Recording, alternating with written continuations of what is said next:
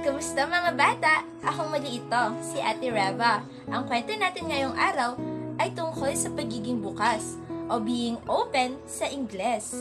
Alam niyo ba kung anong pagiging open?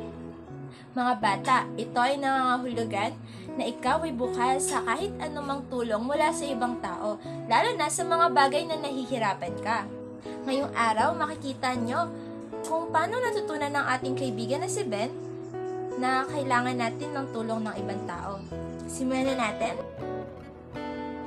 Isang araw, nagkaroon ng kaamping ang paaralan ni Ben.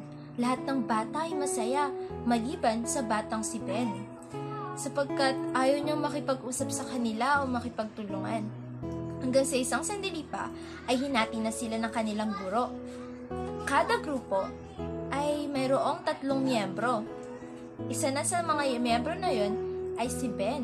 Binigyan na rin sila ng kanilang guro ng mga gawain. Tulad ng pangungolekta ng mga ng mga kahoy at paggawa ng tent.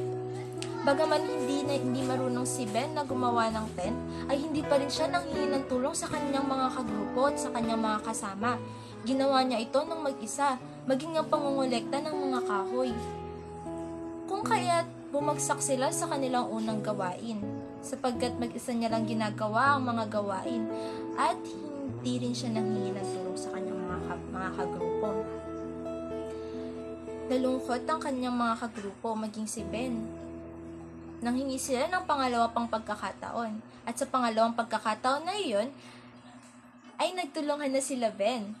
Nanghingi na siya ng tulong sa kanyang mga kaibigan at sama-sama nilang ginawa ang tent at ang pangungulekta ng mga kahoy.